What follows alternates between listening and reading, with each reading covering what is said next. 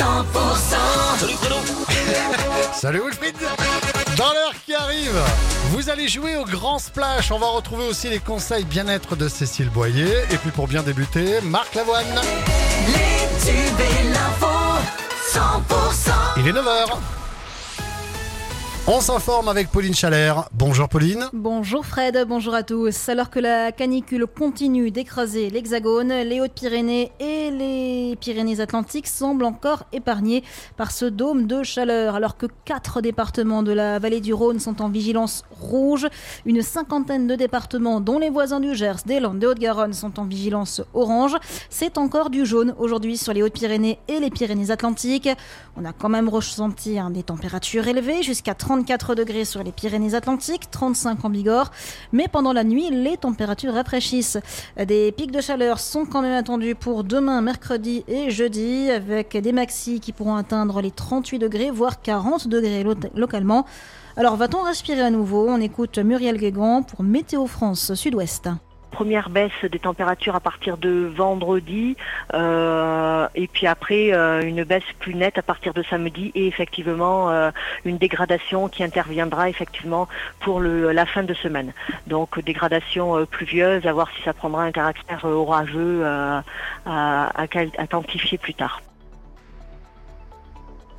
Et à savoir que face à cette situation, les collectes de déchets sont avancées au matin dès 10h30 tous les jours jusqu'à vendredi dans les communes de l'aglo de Pau.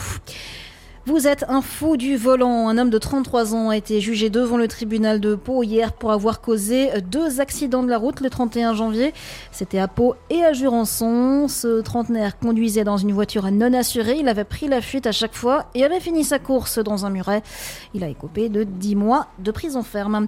Toujours en Béarn, un feu de sèche-linge s'est déclaré dans un EHPAD de Pau dans la nuit de dimanche à lundi. L'incendie est parti au sous-sol. Les pompiers ont rapidement maîtrisé le sinistre, puis éteint le feu, ce qui a entraîné un important dégagement de fumée. Les 110 résidents sont restés euh, confinés.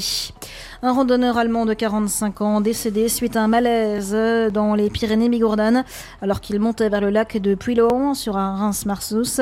À l'arrivée des secours, l'homme était déjà décédé.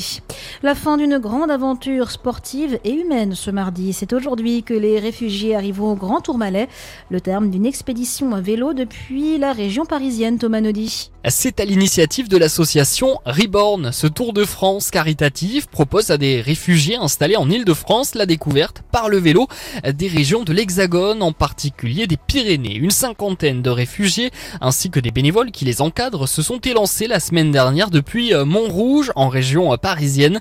Ils ont ainsi parcouru 1000 km à travers 11 départements.